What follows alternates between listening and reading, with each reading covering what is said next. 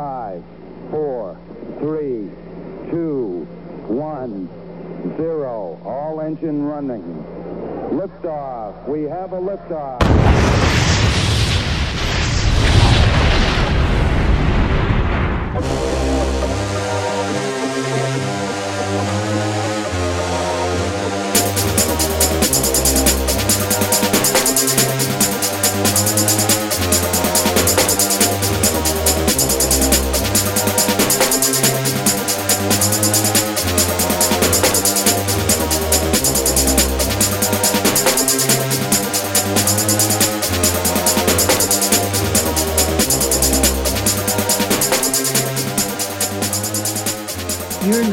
fifteen Minutes of Flame, the hottest podcast on the internet. Okay, we got a little bit of uh, Robert Palmer, kind of closing out Robert Palmer week. And um, what kind of background do I want today? Let's go, let's go to Ellis Island, shall we? Let's bring in the Ellis Island background because it's kind of a cool background. Uh, Robert Palmer, interesting character. After yesterday's show, I had an interview with Robert Palmer uh, that was done by Bob Costas on the show that Bob Costas did called Later, which, you know, in retrospect, I don't really like Bob Costas because of his political beliefs. But he, he he's a really good interviewer, and um, he interv- he interviewed Robert Palmer and, and uh, got into the music. And the thing about Bob Costas is that he's one of those guys that can span a lot of different eras. And he also did a really good interview with Del Shannon, and was able to talk a, a lot about um, you know, sort of early rock and roll and people like um, Frankie Valli and um, who else? Uh, what's his name? Uh, Frankie Vee or Johnny Vee, one of those guys, right? Like, he, so he was able to communicate with Del Shannon about people and songs from Del Shannon's era, which of course was great for Del Shannon because he was able to kind of open up and t- tell stories about that period. There's a story that Del Shannon talks about where him and I think I think it was is it is it Frankie V the the Bobby V the the was like the Polish Elvis or whatever. Uh, so Bobby V w- had a lot of hits back in the day, and um, they were backstage at one of these big rock and roll shows, and you know a band would come on and they would play like three or four songs, and then they'd have another band and another band and another band, and they. It, it would be like these kinds of uh, talent extravaganzas. And it was right kind of at the beginning of the British invasion. And they were backstage. And, and uh, this is according to Del Shannon, that Bobby Vee never, he never sat down. Like once he got his suit on, which he performed in, he never sat down because he didn't want any creases in his suit. And they were backstage, and Eric Burdon and The Animals were playing. And Bobby Vee saw the future, and he sat down. He was like, there's no fucking way I can compete against this. Like, you know, some people would say, oh, that's interesting. You know, let me grow my hair out and, you know, let me talk, let me sing about a, a whorehouse uh, in New Orleans, which is what they were singing, "The House of the Rising Sun," which is which is a song about a brothel in New Orleans. And he just realized that was it. It was like the, the writing was on the wall, you know. It reminds me of this scene from the movie. Um, oh, what the hell is the name of that movie? It's with, it's it's not The Warriors, um, but it's kind of like that. Hold on, I have to go back here. Phil Kaufman is the director, and uh, The Wanderers is the name of the movie. So when I was young, I was I was a big aficionado of all things like nineteen fifties.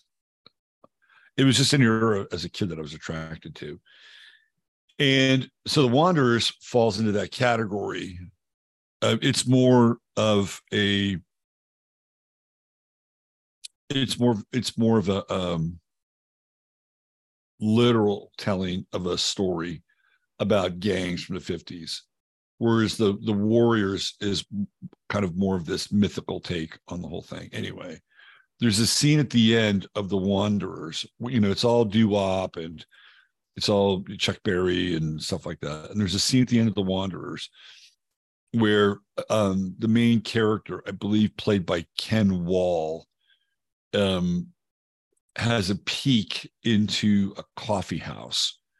And there's a, like a, a Joan Baez-like character singing with an acoustic guitar. And you just realize that in that moment, you see that character understand that the time is changing, right? And and the time that's changing has very little to do with his time, right? Kind of like Bobby Vee watching um, Eric Burdon and The Animals and, and finally sitting down with his suit and realizing that, you know, he's done. I mean, everybody kind of has a moment like that. You know who else had a moment like that? Was Eric Clapton. When Eric Clapton saw Jimi Hendrix. Eric Clapton witnessing Jimi Hendrix nearly ended his career as a guitarist. And what's really interesting is that if you look at Eric Clapton's output as a musician, a lot of his guitar pyrotechnics are clearly on display with uh, with Cream, right? And so somewhere after Cream and Blind Faith, or in between Cream and Blind Faith, he sees Hendrix. And his guitar playing uh, changes dramatically. So then he does Derek and the Dominoes, but he goes out and gets Dwayne Allman to be a part of the band because Dwayne Allman is a great guitar player. And and I think Eric Clapton felt like he needed that in some ways. And then he kind of goes into more of this sort of kind of bluesy um, rhythm, sort of, you know, roots style of playing. He hangs out with Delaney and Bonnie. It's like there's kind of psychedelic guitar god Eric Clapton, and then there's Jimi Hendrix, and then Eric Clapton's output becomes very, very different. And so there's always these like cultural touchstones where you begin to realize that um, like your your your time has kind of come in some ways, and it's got to be, you know, incredibly difficult for people. Oh, look who's here, Jasper. It's got to be incredibly difficult for people who have that that moment, that experience. It's like, you know, you're a basketball player and you think you're really good, and then all of a sudden, you know, Magic Johnson's Magic Johnson shows up, and you're like, fuck, you know, I'll never be that good, or that guy's doing things that, um, you know, I'll I'll never do. I mean, it it. it, it It's really, it's just, it's, it's fascinating. And, and it's not just like somebody who's better than you, but, but there's also sort of these, um, you know, kind of cultural touchstones. I'll give you another one that's sports related. It's when Steph Curry shows up in the N B A. Yes, I know you're a big Steph Curry fan. And Steph Curry changes the game. He starts shooting three points from Neptune, right? Like nobody was shot, shot three point, three pointers as accurately, consistently as Steph Curry did, and he changes the game of basketball. And if you were like a center who was six eleven and weighed two hundred sixty-five pounds or two hundred seventy pounds, um, and you saw that, if you had any kind of self-awareness, you realized that your days were numbered. Like no matter how good Shaquille O'Neal was and what a crazy physical specimen Um, he was, there'd be a place for him in today's game just because he was such a freak, but he wouldn't be the same player because those players have become extinct, right? The three-point line changed everything. And when somebody finally learned how to exploit it, and they, they changed the offense, like it was all about spacing, and it wasn't about, you know, finding a big guy down low where his ability to make a shot was somewhere in the seventy percentile range. Right? You would always want somebody to be able to make a shot that would be seventy percent effective, but the three-point shot changed all that. So there, you know, we have these with these cultural um, moments And um, and I'm just trying to think about, you know, what what they may look like to us. You know, like what I'll tell you a moment that that I think probably stood out um, for some people in a, what I would call um, either a negative or a limiting light. And that would be the the election of Barack Obama. It was like when, a, when Barack Obama was elected, if you were really paying attention, it was like, okay, this is this is the end of an era, right? And it has nothing to do with him being so-called Black. And I'm not even sure, you know, how truly Black Barack Obama is. And I know that may sound like it's just an absolute um, heresy, but that's another discussion.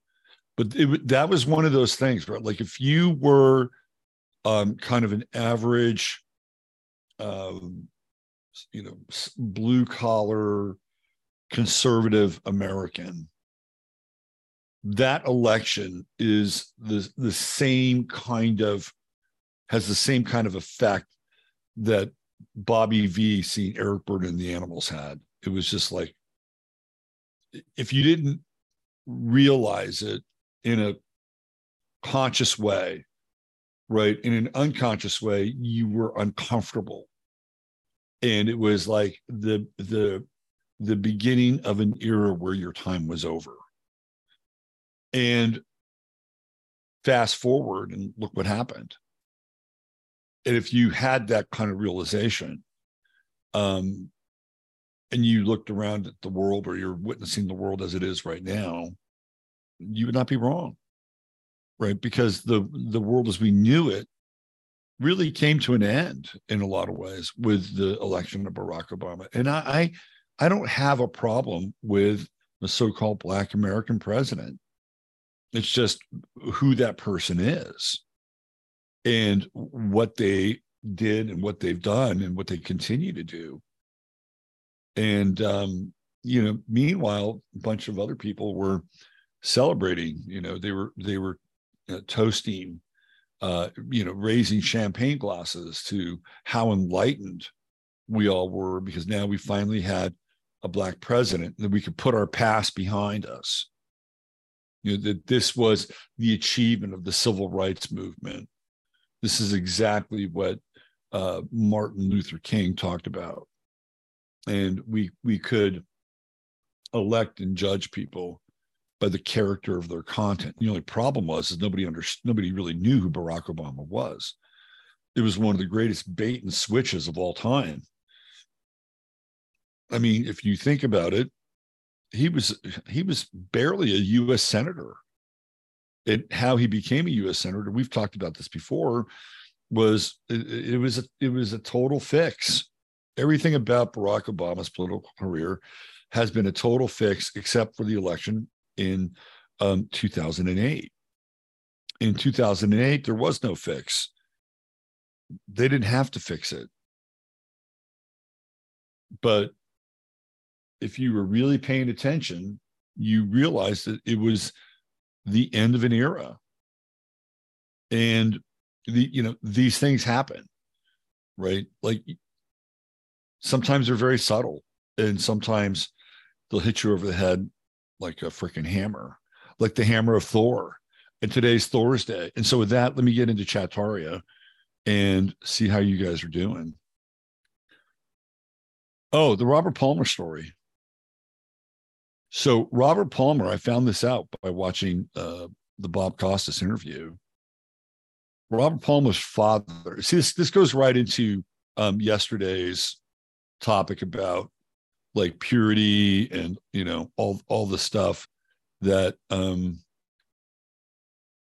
that we talked about in terms of the sound of freedom and all those dynamics that are part of it. Well, it turns out Robert Palmer's father was a spy.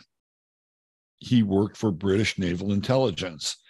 And one of the things that he was tasked with was listening in on other people's conversations, meaning conversations in other countries, because Robert Palmer did not grow up, it really, for the most part, in the U K, which is interesting. He also didn't grow up with a lot of television uh, because of where they lived. And he did grow up with music, though. So he was um, steeped in music. He didn't have a lot of the same cultural touch points as other people. But, you know, his father was a spy, right? So you, you look at the music and you look at the person. And, and again, it's like, well, gee, do I do I throw all of Robert Palmer's music out because his father what worked for Naval Intelligence, the British version? And I would say, no, I wouldn't do that. Um, the, Stuart Copeland's father was the head of the C I A in the Middle East. He was the bureau chief. And, uh, I mean, you know, famous stories around uh, him and Kim Philby, meaning the father, and how Kim Philby would come over to the Copeland house and get drunk and spill his guts, and Stuart Copeland's dad would, you know, encourage it. It's like, yeah, tell us more, tell us more, right? So, you know, th- that gets into sort of the, the military-industrial complex and the relationship with, with rock and roll in general, whether it's the Laurel Canyon or whether it's um, guys like Stuart Copeland, whose father was in the C I A, or Joe Strummer, whose father was a diplomat and um, traveled all around the world. And most diplomats are really spies. If if you really want to know the truth, that's what they are. Um, yeah, they're there to perform, you know, sort of functionary business for people that are part of the country that they represent, that are living in the country that they're in. But they're also, and everybody knows that they're all spies. So Joe Strummer's dad did the same thing. So it's, if you go and drill down deep enough, you'll find really strange connections with a lot of these people. Um, so th- finding out that Robert Palmer's father was a spy, does it keep me from listening to his music? No, but it was really interesting to, you know, listen to that interview, especially on the heels of what we were talking about yesterday. All right. I said I'd get into chat today, and I'm into chat today. Let's see who we got. Here's my man, Michael. Hey, Mark M, Mister Matheny. Uh, there's been a request for you to appear on one of my shows. So I'm going to find you on Facebook and we'll talk about it. Uh, there's my man, T J. What's going on? Tomas. And there's the aforementioned Thor. Uh, an Astro Weather. I'm game. Cool. Good. All right. Uh, let's see. Who else do we have? Uh, Wendy says, what's happening, Wendy? The beautiful one. Beth Berry's here, double B. How much money does Ray Epps extort from Fox News? So the Ray Epps thing is really fascinating. There, do, uh, I was sent a link to a video from Woo's News. Have you guys ever watched Woo's News? Um, the guy who does it's really, really good. He's quite funny. He's a really superb editor and uh, researcher. And he breaks the fuck down of January sixth, and he and he really does it in such a granular way that the entire thing is a production. It's a production. It's a production on the left. It's a production on the right. They supply the characters and the actors, and Ray Epps is an actor, and he's right in the midst of it. And I think it's interesting that this video comes out, and then three days later, Ray Epps is being indicted. It only took two fucking years to get to this point. But you have to wonder if Ray Epps will ever spend a day in a real prison. Now, he might. He might, but he was he was on the payroll, okay? Ray Epps was on the payroll. Stuart Rhodes was on the payroll. I'd still like to know if Stuart Rhodes is actually in a prison. He might be. He might be. They will turn on. They will eat. They will eat one another if they have to. But I would. I would like to know if Stuart Rhodes is actually in a prison. Will Ray Epps actually serve time in a prison? Now, if these guys are plants and if they are agents provocateurs, then maybe they'll spill the beans. I'm actually surprised that Ray Epps has stuck around this long. If he was one of the uh, fire starters, and it clearly appears that he was, then if you're the people that employed him, wouldn't you want him out of the picture? Wouldn't you want him dead? Or at least fake something? Would that draw too much attention? I mean, it's, this is a really uh, interesting story. Now,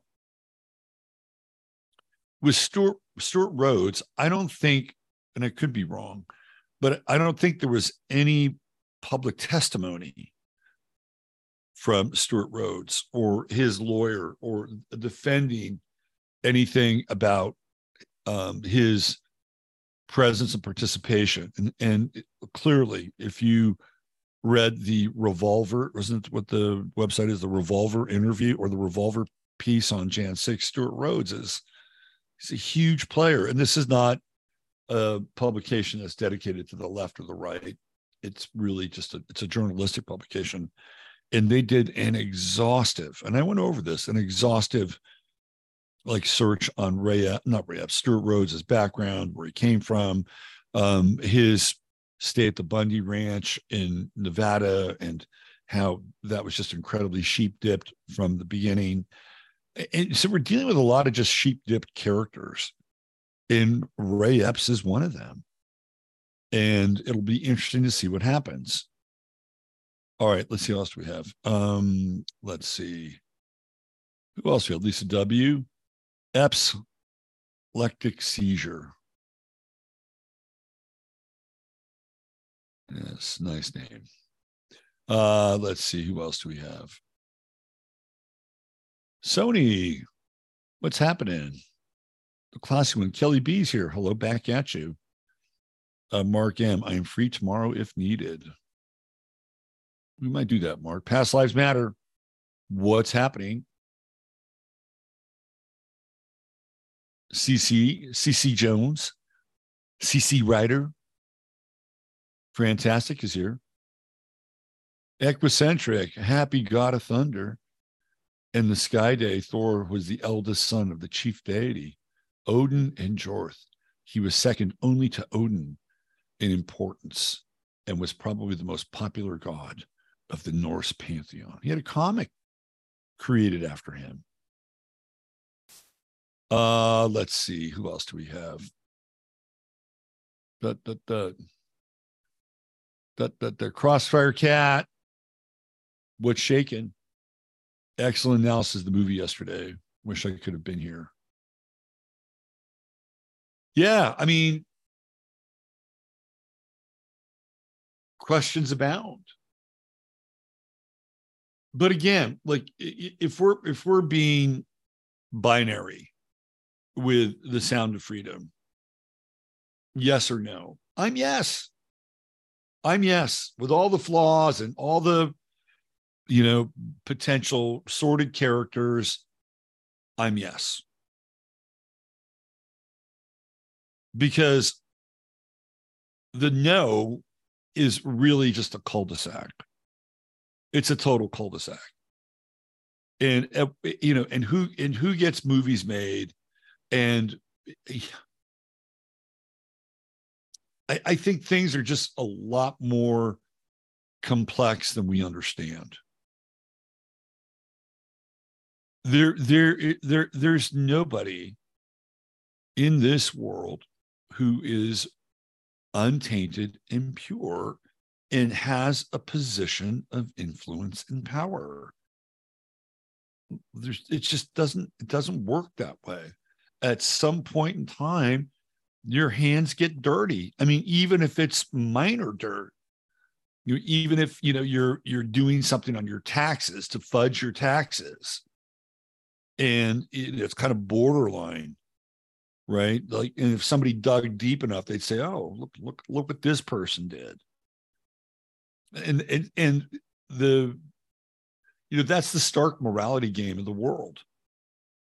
and nobody can. It, it's one of the tactics that's used in the whole Saul Alinsky playbook, because nobody can ever live up to their um, kind of moral standards and the capacity of their moral standards, either past or present. And, and they know that, right? And so they will attack people on moral grounds. And once you have to defend yourself on moral grounds, you're, you're, you've kind of lost already. Um, you know, being offensive versus defensive is always a better strategy. But yeah, I just don't think it, it's out there. I don't, I don't think it's in play. And if it is, or a person does have a spotless and immaculate past, I just, I don't feel like they're going to be anywhere close. I'll tell you one guy who might approach that. One guy who might approach that. And that's Josh Hawley from Missouri. H A W L E Y. You know him. Josh Hawley, who's a Capricorn, feels to me like somebody who is very conscious every step of the way of who they are, who they've hung out with, and what they've done. Now, there may be some affiliations in his family. Who the fuck knows? I'm not a Josh Hawley expert. But I, I, I would bet that if you were somebody who was a muckraker or somebody on the left or somebody on the right who opposed Josh Hawley, especially if he was running for president, um, you'd be very hard-pressed to find anything on the guy. Very hard-pressed. He's about the only person I, I can I could think of that might fall into that category. Um, pretty unremarkable song. We're missing something. Uh, yeah, you're missing everything. Let's see. We got um, Harry Bowie warming up my bolo tie. It's coming. Nicholas Graham. What's going on, Nicholas? Hey, hope you all are doing well. Best wishes to each one. Thank you, Nicholas. Good to see you here. Uh, Mayor, I'll be seeing you soon. Olaf from Panama, rainy morning. You know who that is? That is Finca Feliz, also known as Len, checking in. Scenes F, legend shows today. Appreciate it. Thank you. Thank you, Scenes F. Appreciate it. Good to see you, Darlene Tifford, to the two one zero. The two one zero checking in. I like San Antonio. I like San Antonio better than Austin. San Antonio is kind of gritty and real and sprawling. You know, it's got weird stores. It's, it's, it's, it's, Austin is in, in some ways, a lot, Austin wasn't always finely manicured, but it is now. San Antonio is not finely manicured, although there are areas in San Antonio that are certainly upscale. Uh, let's see. No creases in his suit. Where's his Virgo? Let me see Bob. Let me see if Bobby Vee was.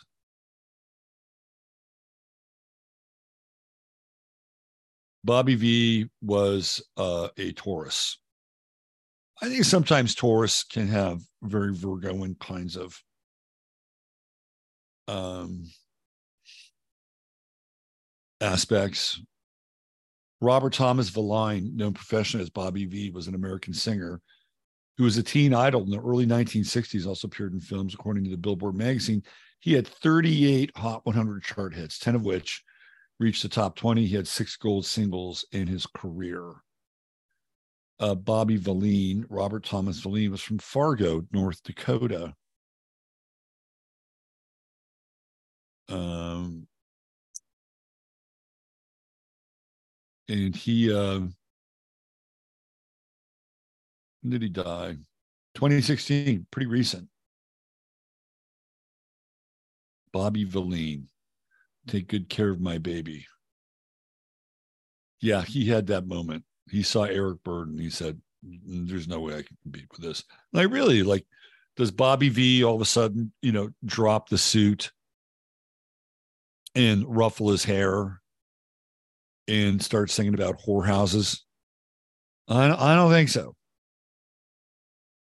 I don't think so. Who else? Who else did something like that, where they they just realized it was okay? John Christou, who was the big critic for the uh, the uh, New York Times, New York Times music critic. Once he saw Bruce Springsteen, he said, "I have seen the future of music, and it is Bruce Springsteen." You know, I wonder how Dylan would feel about seeing somebody like Bruce Springsteen, because Springsteen comes out of the Dylan world. If you look at the evolution of sort of the, the Dylan-esque character, it, it all starts with Woody Guthrie. So it goes Woody Guthrie, Dylan, and you know that Bruce Springsteen listened to Bob Dylan, so Dylan Springsteen kind of is the, the next iteration of Dylan. And if you were Bob Dylan and saw Bruce Springsteen, you probably thought to yourself, man, I'm I'm kind of done, right? I am kind of done. And then I think even Dylan has that moment, right? Like Dylan, who was part of the folk scene in New York City, um, saw somebody in, what was his name? Um, I think the, I think his name was Reddy Highwatt, and he was performing in the Village. And he he had plugged in his instruments and was electric. And I and I think this was a guy that kind of changed um, the whole folk scene. And one of the first groups that uh, changed their sound was the Loving Spoonful, who were kind of they were kind of a what was known as a jug band, and they came out of the Village. All those guys lived in the Village. Um, John Sebastian, who's the lead singer, his father was a classical harmonica player. So they they they were all hanging around the Village when they were young. They went to coffee houses, and they saw this guy Reddy Highwatt, and that changed that changed the Lovin' Spoonful. And they said, "Fuck it, we're we're going electric." And I, and and I think Dylan probably had that moment too. And for people who were in the folk scene. And Dylan, you know, bringing the band onto the stage at the Newport Folk Festival. It's one of those moments, right? He was he was booed. They were trying to boo him off the stage because of everything that rock and roll, uh, you know, was was that folk music wasn't. Rock and roll was commercial. It was all about commodification. It was corporate, and the folk scene was somehow pure. Um. Although I think the folk scene was astroturfed in a lot of ways, but that's what happened, right? I mean, you know, and it, and it it probably happened when somebody, you know, heard the first analog sequencer. They're sitting around going, well, fuck. You know, like think about being a rock band and hearing Kraftwerk. You're just looking at going, wow. Wow, those guys are just on a different, completely different level. If you're Devo, it was a good thing. Uh, let's see. No More Rhetoric. Just Steal. No. Cross Our Cat. We're going to get into the reparations thing today. Me Too. I like The Wanderers is a really good movie. It's got Karen Allen. Karen Allen was a hottie. Uh, the Real Abby G. What's going on, Abby? Good to see you here. Checking in from the Deep South. sixty-nine T M, you like the fifties. What did you think about Asteroid City? I don't know. I've never seen Asteroid City. I have to watch it. Um, yeah, I dug the fifties. But I think that's kind of how these things work. It, you know, I grew up in the seventies. And, well, my youth was in the sixties, but my, my teen years were in the seventies. And I don't know. I just I just found, you know, like rock and roll and leather jackets a lot more interesting um, than sort of the the flower power. That doesn't mean I was into like psychedelia and shit like that. I mean, there's I some of it I was, but to me the fifties were just cooler. They were cooler than the than the sixties. You know, they had a bit of attitude and um, rebellion, and sixties rebellion was just different. The fifties to me were more punk rock. Uh, P M S O, what's going on, Janine? Did I say hi to Julie? Hi, Julie. Where is Ray Epps being extracted from? That's a good question. Uh, let's see. Who else do we have? Rolling Stones got nothing on. The Animals were really good. They had a run, didn't they? They had a run. And Eric, Eric Burdon, he was Welsh. Uh, Wales had some pretty good contributions during that time. Who who else was Welsh, or somebody else fairly well known? That, well, Tom, isn't Tom Jones Welsh? I think Tom Jones is Welsh. And they both had very kind of, you know, soulful, kind of husky voices. We got to get out of this place. It's a great song. Uh, let's see. Bo's here. What's going on, Kabuki? My man. Gigi, am I being trolled here? I don't think so. I don't. I hope not. We have a troll booth. We have a troll booth in chat. If you're going to be a troll, you you have to pay a bigger price to be here. Mary Lee, I hope everyone's managed to get through these dog days of summer. We are working on it. Tamara checking in for just a moment in time. Uh, let's see, who else do we have? Gigi, you're all good.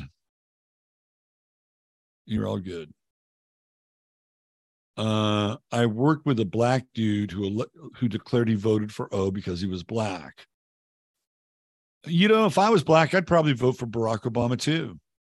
I I'm not. I I wouldn't be ashamed to admit that, right? It's like, yeah, man, here we go. It's like, you know, we finally got here. I I completely understand that. I completely understand why somebody would do that. It would be interesting to see if he still feels that way, because a lot of people don't, who fit into that demographic, and they look back and they say, we got played. It it was one of the biggest grifts of all time. I mean, the, the whole thing, the planning that went into it, you, you know, it just wasn't some kind of a, and he wasn't just some kind of overnight sensation. There was some long-term fucking planning that went into that moment. Every step of the way, he had the, this invisible hand moving him along from station to station to station to station, right? And even his electoral process, when he, when the, his first election, when he was, what do they call them? Aldermen? I think they're called aldermen. And he ran against another Democrat and he lost. And what did they do? They did a recount. And then through the recount, they realized, I, I think, let me get my history right. I think they had to do like a, a runoff or re-election. There was something about it where, okay, we have to have a redo here. And in between the time that that happened and they, I think they had the second election, they redistricted so that the votes would come up Obama. I'm pretty sure that's what happened. And then eventually, I think he becomes what, a Chicago state senator, and that happens very quickly. And then he becomes a U S senator. And, you know, I've talked about that before, and how the guy that he ran against had his divorce records revealed. Um, Jack Ryan. He was going through a divorce with Jerry Ryan, who was seven of nine on Star Trek, the hottest Borg in the universe. And those records, those divorce records were unsealed and they were made public. I believe it was the Chicago Tribune. And then once that happened, Jack Ryan had to drop out of the race, and he was the presumptive favorite.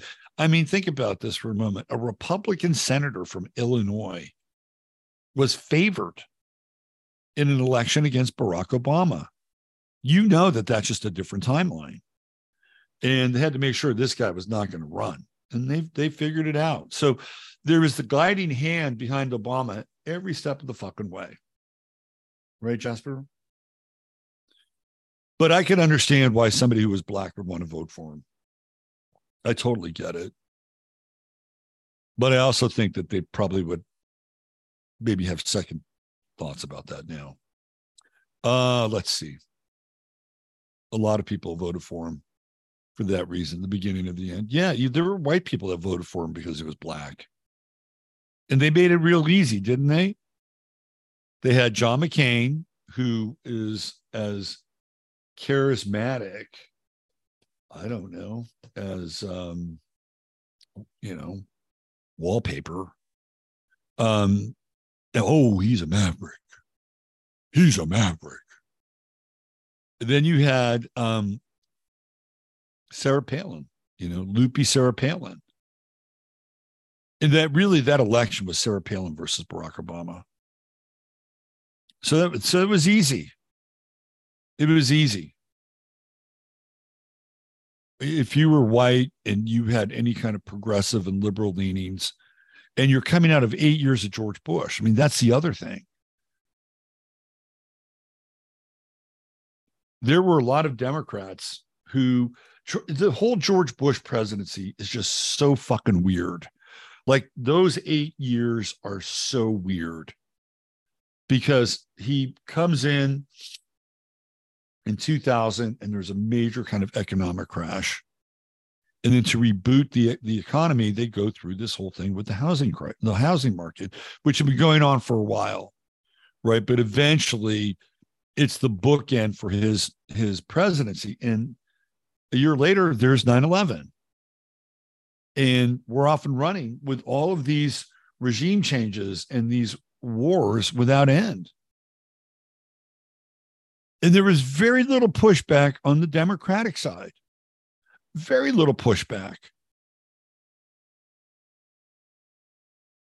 I mean, you you had... Um, the woman who started Code Pink, and I think you had, what's her name? Uh, Barbara Lee from, uh, I was, there's two Lees. There's one from Texas and there's one from like the Berkeley, or it's the Berkeley Lee. She was the only one that stood up against the war who was a Democrat. All the Democrats just rubber stamped all that shit, all of it. It was it was it was almost as if, you know, the, the party had a case of Stockholm syndrome, but really, you know, they were all uh, making lots of money off the military industrial complex and their stocks with Lockheed and Raytheon. You know, they were getting rich. They were getting rich. And so they just kind of looked the other way. And this is what happens with politics. It's like, yeah, I'll rob Peter to pay Paul. And Paul is my constituents. And I'll take this money that I'm getting and I'll do good things with it. So I think it was very easy for Democrats who had basically kept their mouth shut and sat on their hands for the almost the entirety of the Bush administration to say, okay, here's our chance to vote him out. And it was a slam dunk. It, it was like, you know, taking, you know, the, the back in pro football for a brief period of time, they would have the team that won the N F L championship or the Super Bowl go up against college all-stars. It was the most stupid fucking idea because the pros, you're talking about the best team. Like maybe the worst team, like take the worst team in the N F L and play them against the college all-stars.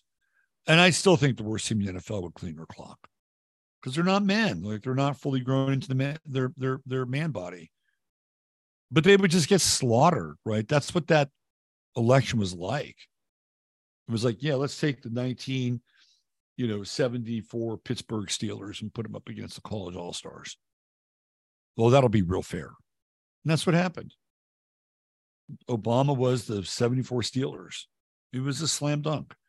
There was no way. And the one, the one guy who might have been able to make a difference and challenged people on an ideological level was Ron Paul, and the media wanted no part of Ron Paul.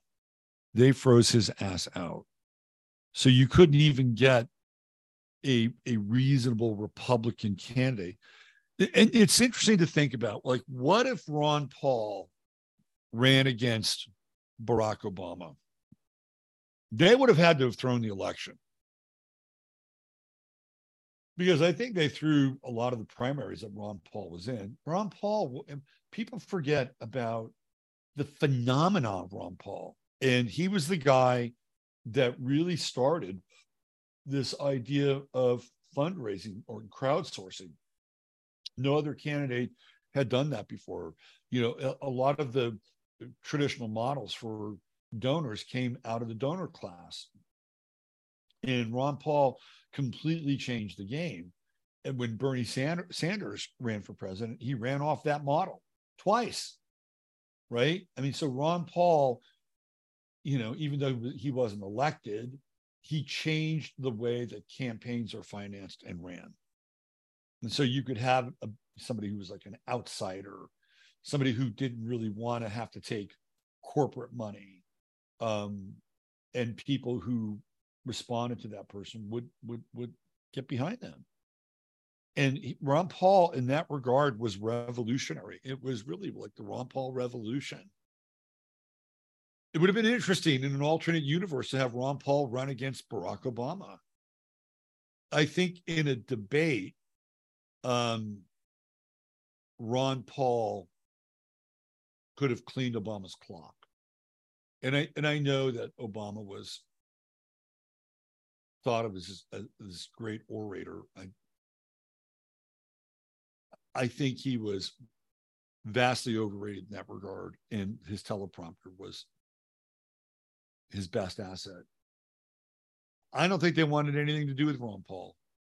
So the same, you know, military, industrial, media complex who helped promote Obama were also complicit in the, um, you know, the the the diminution of Ron Paul, you know, hazmating Ron Paul.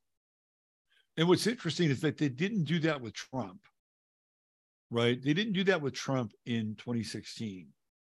I don't think they could do that with Trump. I think, I think the media had a kind of Faustian deal with Trump, because they knew that they would get good numbers with Trump.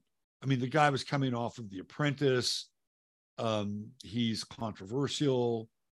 And I think that they said, okay, let's let's give let's give Trump some some spotlight. Let's let's give let's give him some burn, as they say. And at the end of the day, um, he won't become president anyway. So it'll be a boon for us ratings wise. And it was, I mean, you know, people watch those debates. They watch those debates because of Trump. And Trump had something that Ron Paul did not have. He had a Q rating. His Q rating was much higher than Ron Paul. And Ron Paul was seriously dangerous. And I think that the mainstream media looked at Trump and said, he's a novelty act and we'll promote him, and he's a clown and he won't win. I mean, and if you looked at all the prevailing polls, there was only one major newspaper that predicted that Trump would win, and that was the L A Times. And how did the L A Times do it? The L A Times got their information because they called people. Most of these major pollers and, and the, the, the polling services that went along with the major newspapers would sit outside of the, uh, the, the polling places in the primaries. And they would ask people. And if you were somebody who was a Republican and you voted for Trump, right, and it was a primary, and, you know, the, the primaries were, were, were going on, um, In, in, in both parties, right? You could lie about who you voted for easily. You could say, oh, I voted for, I don't know, fill in the blank, Jeb Bush, or or I voted for uh, Hillary Clinton. and these people would probably lie. They, they, you know, a lot of them were silent generation people, and they weren't going to tell anybody how they voted. So all these pollsters were running on really, um, I would say, misinformation and not disinformation. But the one publication that managed to get people on the phone and actually ask them questions, the L A Times, had a much stronger sample size. And they were like, yeah, we think Trump is going to win. Now, that said, that's always not a given. And I don't believe that Trump was supposed to win. I don't think Trump believes that he was supposed to win. And I was on Giuseppe's show, um, I think about a month ago. And he basically said that Trump's election fixers were better than Hillary's election fixers. And I would say that's probably true. And that there, there was an, uh, a, there was a war going on there. Like, you know, blocking Hillary votes or making sure that that uh, the Trump votes that were in the mix were actually going to be counted. I just, I don't think Trump was supposed to win. Now, the media did this Faustian deal with Trump, and you realize that is they realized that as soon as he got elected, that the tables turned. It was like, okay, we we gave you all this coverage. You know, we did things with you because of your Q rating that we didn't do with Ron Paul, because Ron Paul has no Q rating. We made money off of you. We promoted you, and we promoted you with the idea that you probably weren't going to win. So for us, it was like, okay, you know, we'll take the deal. And then as soon as that didn't pan out, they flipped the deal, and they went right after Trump. I mean, before he even got into office, they were going after him. And I actually think that's what happened. All right, let's see. Who else do we have? People are still enamored by Obama. You know, it's true. It's true. People still regard Obama as, you know, the last. And it, it, and it's funny because, like, you contrast him with with Trump, and then you contrast him with Biden, and you're playing the contrast game. Oh, well, wasn't wasn't Trump just an awful person? He was so coarse, and he was so rough, and, you know, he was such a homophobe and a xenophobe and a transphobe. And, you know, Trump was never any of those things. It was it was all just part of part of the programming. And then now you've got, you know, um, Depends Joe. And how does that look, make Obama look? A lot better, right? This was the guy that worked for him. So now you have these two candidates who provide, theoretically, an even more favorable contrast to Obama. People are like, oh, I just wish Obama was still our president. He didn't embarrass us. He never embarrassed us. You remember when Obama talked about um, with Medvedev, and he says to Medvedev, you know, you know, tell, tell, tell Vladimir that I can do more for you after the election. I just have to get elected first. It was a hot mic moment, and everybody knows that moment. Every, and nobody ever really brings it up. You know, nobody ever says, oh, Obama had a really cozy fucking relationship with Medvedev and, and Putin. Super cozy. He's over there having hamburgers, or that he was here. I think Medvedev was here having hamburgers and drinking beer. Uh, but he definitely went to Russia. And, you know, my, my theory is that Obama and Medvedev knew each other. And I would not be surprised if Obama and Medvedev were lovers. They seemed a little too cozy. Still waiting for Obama to pay my mortgage. Did, did you get a cell phone? Hope you got a cell phone out of the deal. Uh, let's see. Hanging laundry. Out walking. Walk on. Appointed, not elected. Here we go. Um, past behind us. It's what started the guilt B S. It really it happened very quickly, didn't it? There was the uh, story of the Harvard professor who um, got locked out of his house because he couldn't find his keys. And there was the campus police that came by because they saw him breaking into his house. And that became a very early flashpoint for Obama.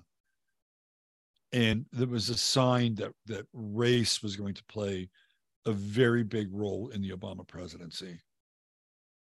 And anytime anything happened around, we've covered this before, but you know, anytime anything ever happened with, whether it was um, Trayvon Martin, who would have been like Obama's son, uh, Trayvon Martin or Michael Brown or Freddie Gray, and there was outrage and burning the streets of Baltimore or burning the streets of Ferguson. Obama never said anything. He never said anything. He never said that this type of protest is uh, unacceptable. It's unacceptable. As Americans, we don't do that. Right? I understand your outrage. I understand your anger. You know, it's going to be played out in the courts. This is why we have a legal system in the United States. He never did that. He just poured kerosene on it. It's like, yeah, yeah, they're they're they have a right to protest. Well, the other part of it isn't just rubber stamping the protest, but it was also engineering the protest. I mean, that's a big part of what happened with Ferguson in Baltimore. You had agents provocateurs in there. You had people who were community organizers that were running all that stuff, right? So it wasn't just like, feel free to exercise your First Amendment rights. No, I think that there was some strategic planning going on behind the scenes as well. Uh, let's see, who else do we have? How would I feel about a black female prostitute for president? I, you know, it depends on the prostitute, I would say. It would, de- I think it would depend on the prostitute. That's an obvious reference in contrast to a black male prostitute. God, all that stuff was coming out during that time too, wasn't it? There, you know, the bathhouse Berry stuff, um, and his relationship with the the limo driver, Larry, what's his name? I mean, it was like all over the place. It was clearly in the alt media spaces. Uh, there is this one story.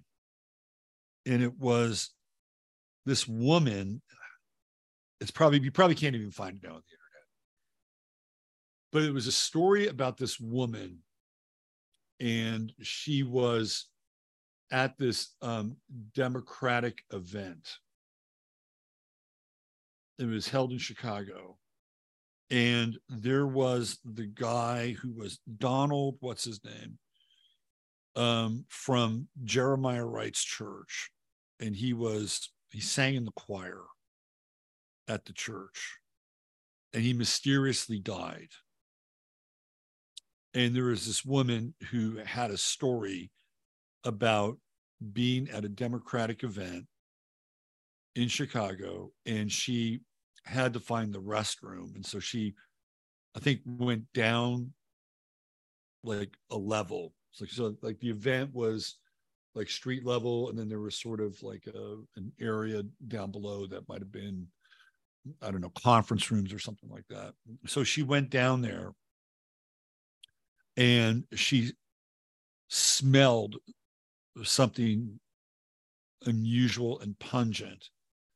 And uh, what she smelled was was, was crack.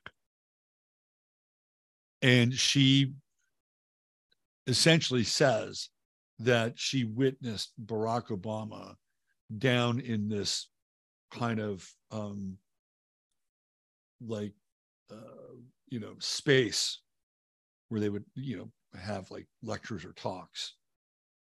And, and that he was down there with this guy, right? That, that's what they were doing. They were like doing, they were doing drugs, and she was inferring that they were actually having sex. I forget his last name. You guys will know.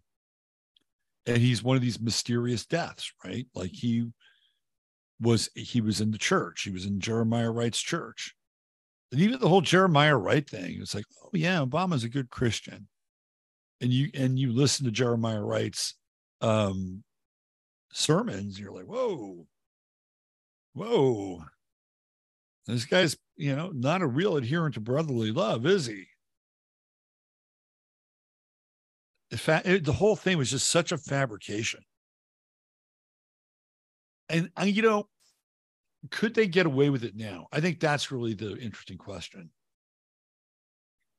And maybe they could, you know, maybe maybe the next version of that is Bobby Kennedy Junior I mean, maybe he's the next version of it, or maybe the next version of it is Vivek Ramaswamy. I, I mean, could, uh, it would have to be a lot more sophisticated, uh, just a lot more sophisticated.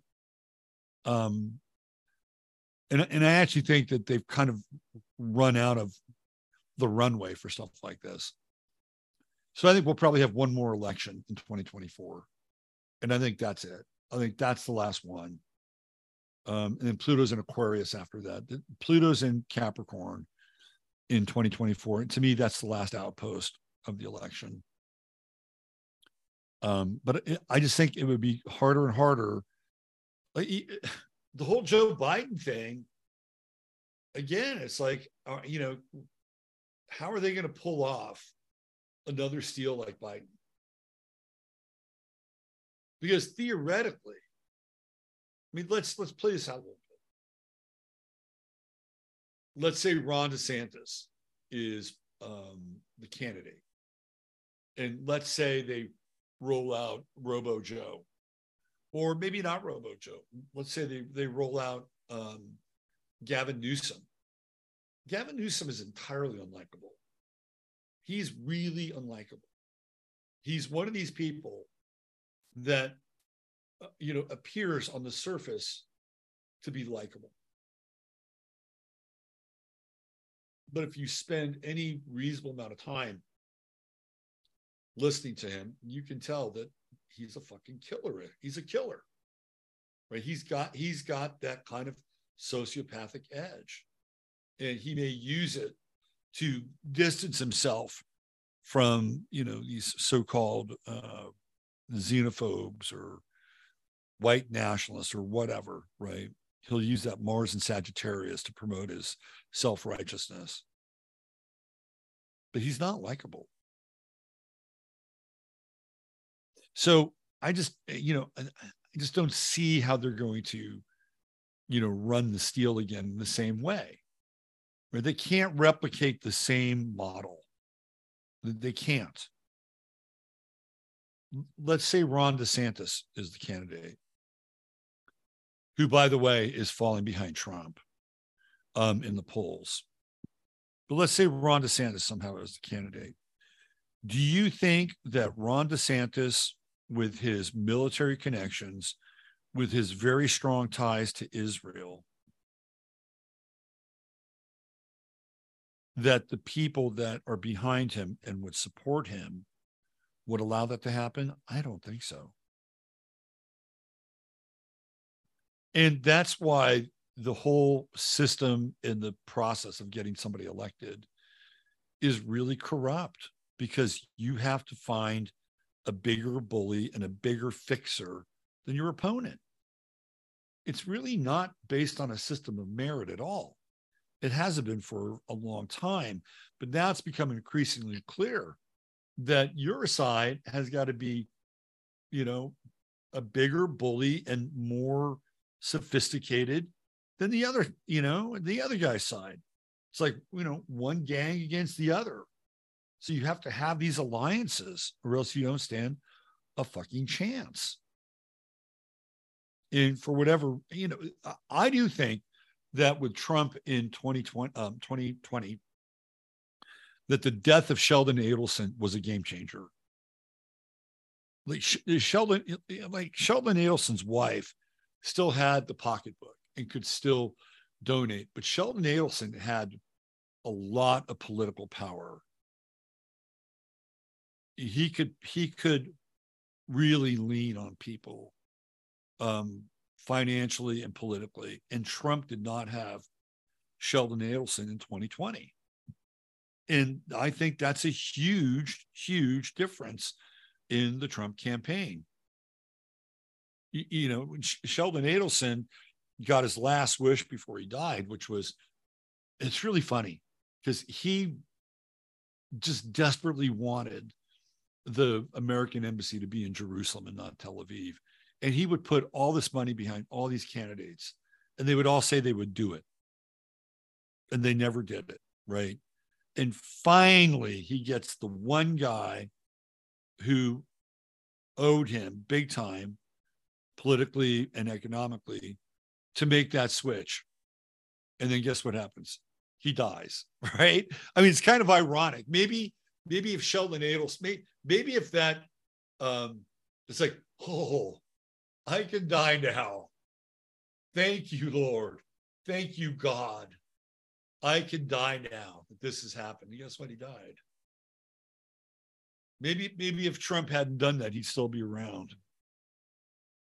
It's funny, like, you know, these, these, these events and causation. I mean, really, maybe somewhere in Sheldon Adelson's dark spirit, he said, I can rest now. I could rest now. My life's work has been fulfilled and completed. Now I just can't wait to see that beautiful temple be rebuilt. Sorry. Sorry, Shelley. You got what you asked for. You know, my very first spiritual teacher said something very, very enlightening. It was one of the most enlightening. And I was young, like twenty years old, right? nineteen, twenty years old. And he said something to me at that time, which stuck with me then and now. And the thing that he said is, each man is given according to his own belief. Think about that. Each man is given according to his own belief. And if Sheldon Adelson's belief was, you know, I don't know what he would call his God. Right? You know, maybe he said, God, I don't know. Yahweh. If we could ever have the, the embassy moved from Tel Aviv to Jerusalem, and it would be the gateway to the rebuilding of the third temple, which would be my life's work, that I could live in peace. And maybe that's all it took. Maybe that was his belief. And the God that he believed in said, okay, you got it. See ya. There you go. He was an unhealthy guy. Don't get me wrong. He was not, he was not a well individual, but maybe that's how it worked. What, however it worked, I think it fucked Trump, because Sheldon Adelson was very powerful and he did not have him around. So that was one significant ally in uh, Trump's crime pocket that he didn't have. All right, let's see who else. Love that Robert Palmer. I love looking for clues. Thank you, Julie. It's really meditative, right? It's like uh, looking for clues, I think, is Robert Palmer's best record. All right, who else do we have? Um, today I have a couple of hours of respite. That's an interesting word, isn't it? Respite. Because it's like there's spite, and then there's respite. Let's bring the let's bring the spite back again. Respite. so is, okay, I'm just playing with the etymology here. So is respite connected to um, acting out one's spite, and then you get to relax after? It's just a thought. It's an interesting word. Uh, let's see. Who else do we have?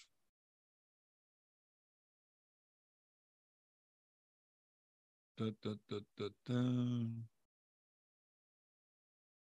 Da, da, da, da, da. Peachy and Jasper. Yeah, they both made appearances today. Uh, the real Abby G making pumpkin popovers from my sugar pumpkin harvest. Mm-mm. That sounds delish. There's the Woo's News. The Woo's News totally outs Ray Epps. I don't think there's any coincidence that this thing comes out and then a couple of days later, they're they're pulling him out of circulation. Um, his testimony has not been released. And so much for transparency. Let's see what else we have. I think Ray Epps is going to be dust in the wind soon.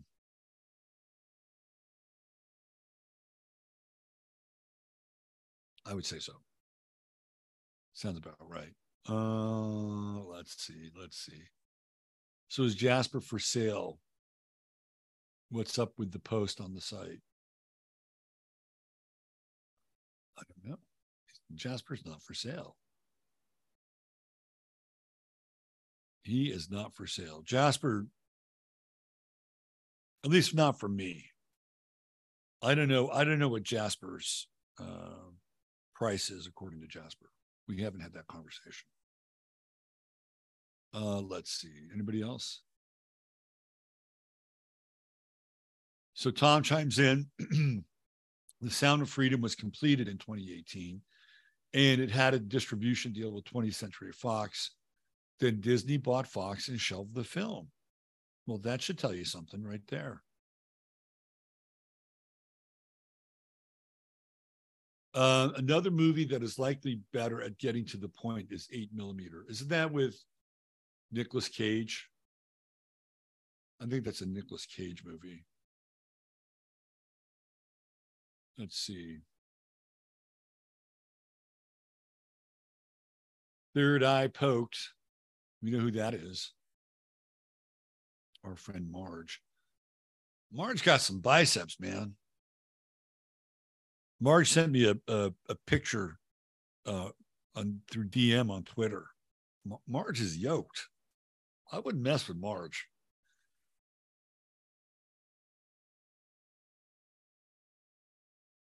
What is the new? Do- oh, that. Oh, that thing. Okay. No, no, no, no, no, no. It's the kitty, right? You get it? It's the kitty. So there, no, that's what you're referring to at the top, right? So I used to have a donation button uh, on the site from PayPal, which I, which I ditched. And somebody wanted to donate to the show, but they didn't want to use or couldn't use PayPal. So I created um, a Stripe donation or, or, or a link through Stripe. So if you just wanted to donate to the show, some people do, um, it's there. So you found it. And that's why it's there.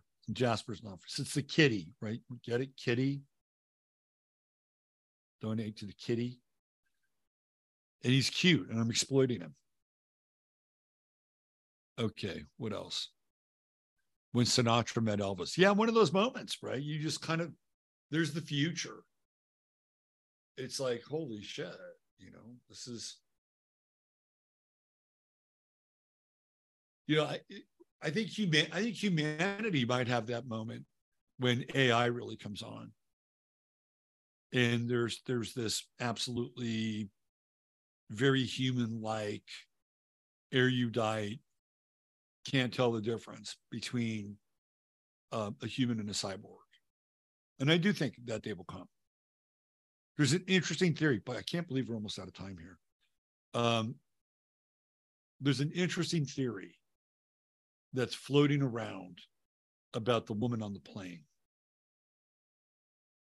And the theory is, is that they are actually trying out um, non-human workers, and that the woman is had an interaction with a flight attendant that wasn't human. And it's a, it's kind of an interesting little video. And one of the things that the guy um, talks about in the video is this clip from Kevin Hart. And Kevin Hart was hanging out with Steph Curry um, at an N B A All-Star game. And Kevin Hart is going off. And he was saying that Steph Curry was not human, that he had wires in his arm and shit. And it's a, it's a really interesting video. And people have thought this about Steph Curry for a while. Like, if you go back and look at Steph Curry when he started off playing, he's quite frail. And he is, he is not, not the guy that um, you see today physically. And some can attribute that to training and like, okay, I get it. Right. Um, but Steph Curry had really bad ankles, and that it plagued him in college, and it plagued him uh, in his first few years in the N B A. And then all of a sudden, all of his ankle stuff goes away. So he played this video where Steph Curry had his arm up, and you could actually see something inside of Steph Curry's bicep that does not look like a body part.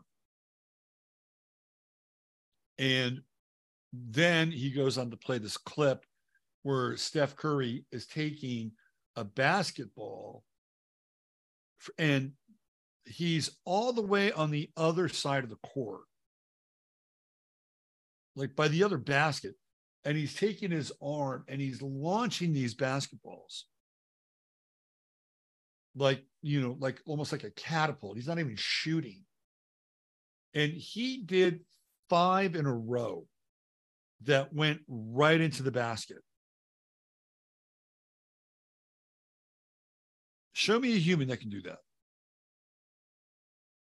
Show me a human that can actually do that.